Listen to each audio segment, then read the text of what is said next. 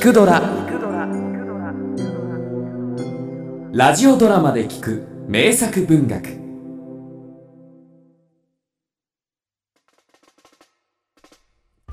法律学者で弁護士の S 博士は私の小説の愛読者である。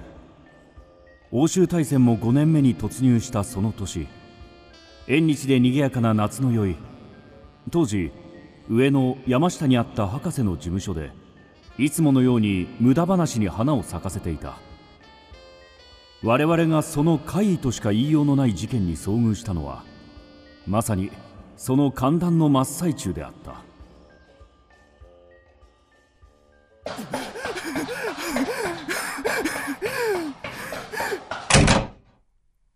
おやどなたかな？お願いいたします。法律事務所の先生。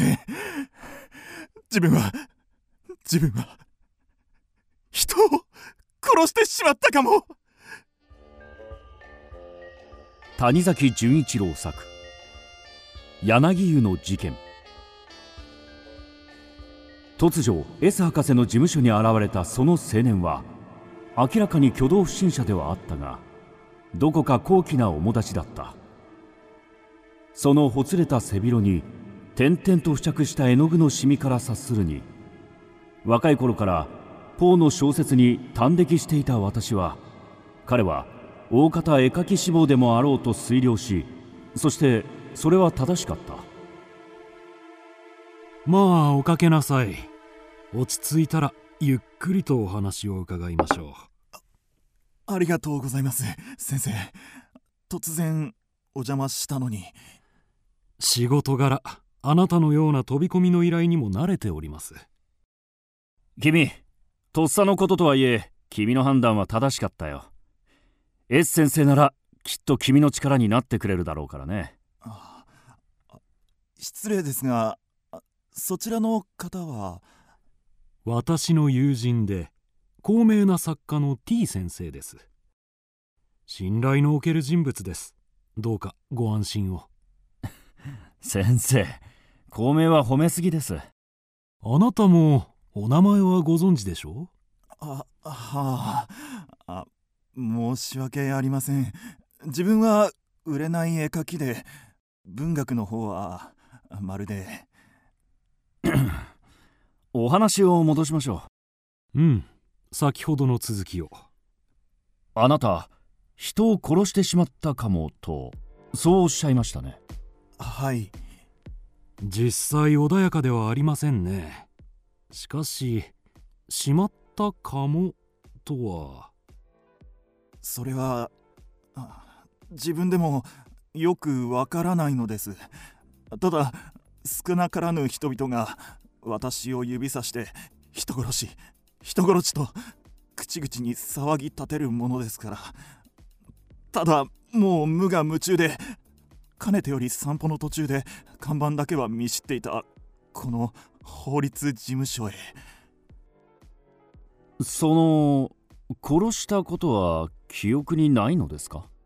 ええ。自分はその自分で言うのもなんなのですが情緒不安定と言いますか心神耗弱と申しますかそのそう語る青年の様子は確かに尋常ではなかった。心理学や病理学の門外漢である私の目にさえ青年が通常の心身状態にないことは容易に伺い知れた。順を追ってお伺いいたしましょう。散歩の途中でとおっしゃった。するとあなたのお住まいはこの近くなのですね。はい。車坂町にある電車通りを一つ入った少年寺の境内にある貧乏長屋住まいです。お一人で？いえ女と同棲しています。そのまあ妻と申しますか入籍はされていない。はい。実は殺してしまったかもしれないというのはその女なのです。ルリ子と言います。これがまあ目鼻立ちはともかく猜疑心の塊のような女でして。内縁の奥様を手にかけられたと？はい。他に心当たりもないものでそれに恥を申しますと自分は絵のモデルでもあるその瑠璃子を感触のあまり折檻に及んだこと一度や二度ではないもので。折檻それにしてもここ数日は度が過ぎました。殴る蹴るしてぐったりとなった瑠璃子を長屋に残したまま私は縁日でにぎわうこの界隈にふらりと。ちょっと待ってください。何でしょさっきから気になっていたのだがそのあなたの匂いあなた湯上がりですね。うはい悪びれもせず青年は答えた。仮にも同居人を殺めたかもしれぬというのにのんびり湯に浸かるこの青年の神経はどういうものであろうか。ほらそこの通りにあるでしょう。柳湯という銭湯が。確かにありますな。一度も入ったことはないが。ひどい湯ですよ。いつもやたら混雑していて立って浸かる湯なのですがこれが立水の余地もない。この界隈に銭湯はあそこだけです。繁盛しているらしいことは知っていましたがあまり評判は芳しくないようですな。ええおまけに湯はどろりと濁っていて体を洗うどころかかえって汚れるような感じです。不乗りに使っているような。もっとも自分の思考には不思議に合うというかその混雑した汚い湯に立っている感じが自分は嫌いではありません。そこにいつも？いえいえ通うようになったのはこの45日のことです。自分は銭湯も床屋もふらっと気の向くまま目についたところに飛び込む性分でしてねそのあなたが4日も続けて同じ湯に？よほどあの柳湯が性に合われたようですな。まあそれには理由があります。初めて柳湯に行った晩は瑠璃子をひどく折檻した晩のことで。ええ懲りたか？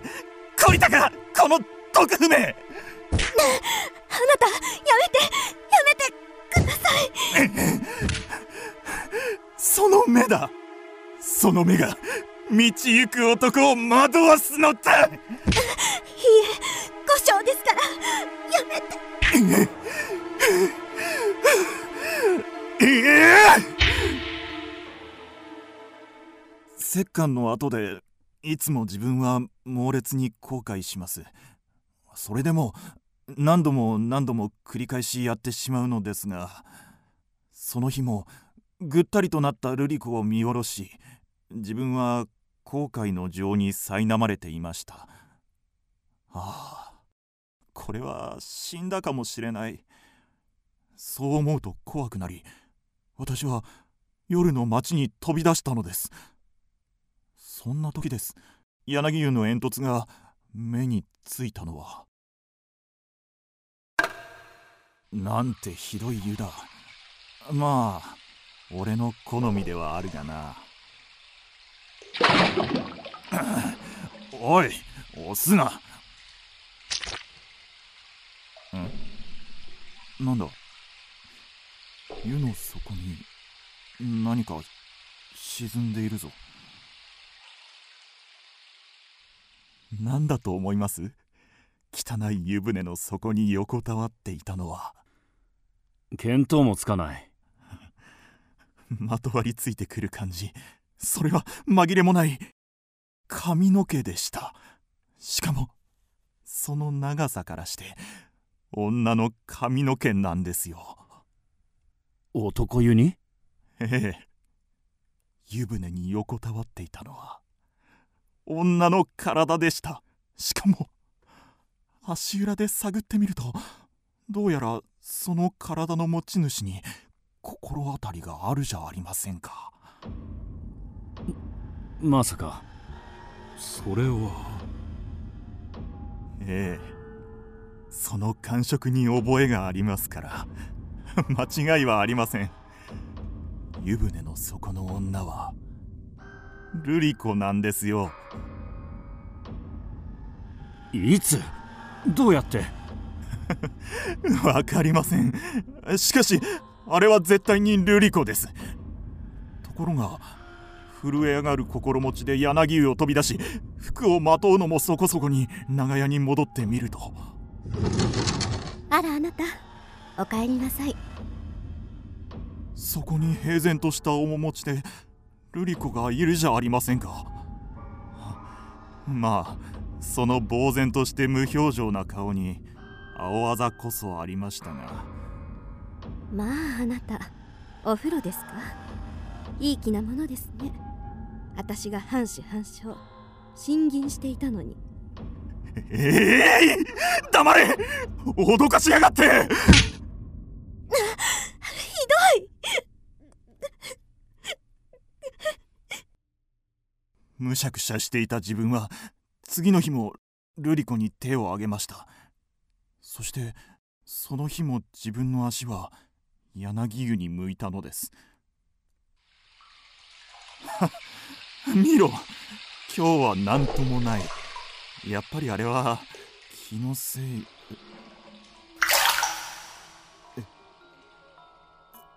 いや気のせいじゃない。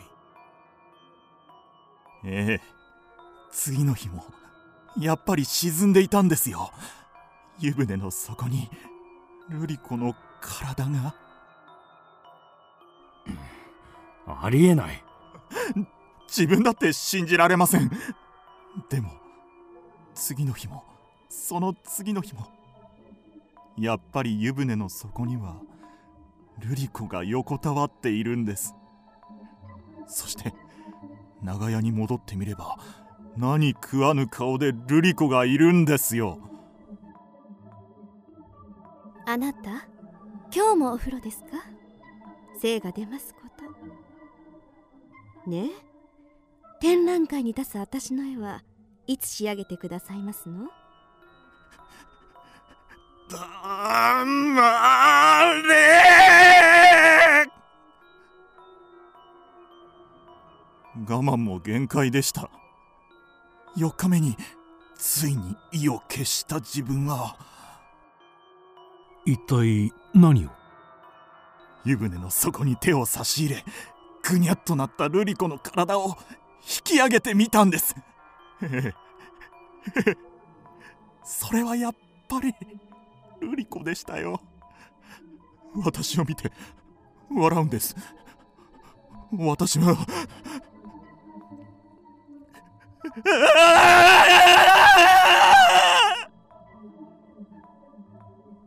思わずルリ子の体を再び湯船に沈め動かなくなるまで押さえつけました。渾身の力でね。そして気がつくとここに。先生。うん。これはぜひ現場に行ってみないことには。そこまでです。先生その男を即刻お引き渡し願いたい。これは警部。しかし彼は私の依頼人でしてその容疑を確かめないことには。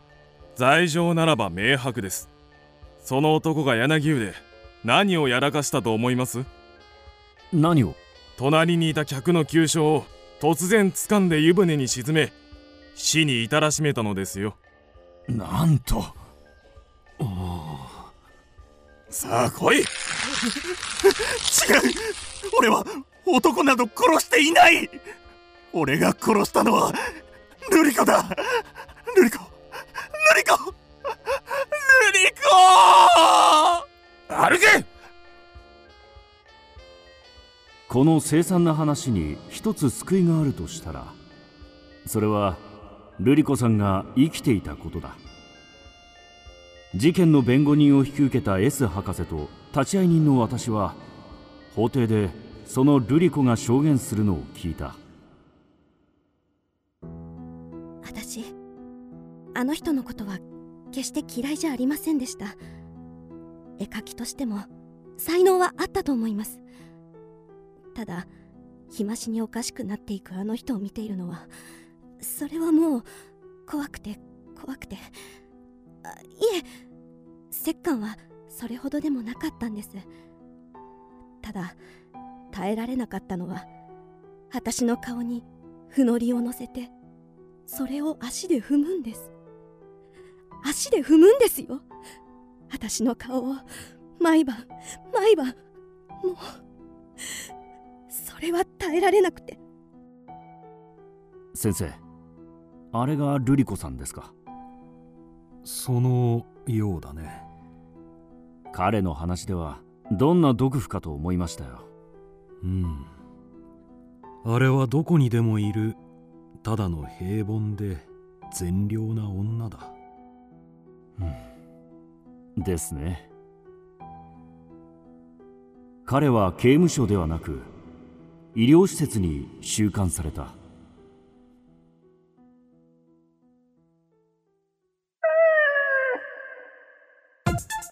クドラは YouTube にもチャンネルを開設。チャンネル登録お待ちしています。そして Twitter で独り言をつぶやいています。詳しくは公式サイトからどうぞ。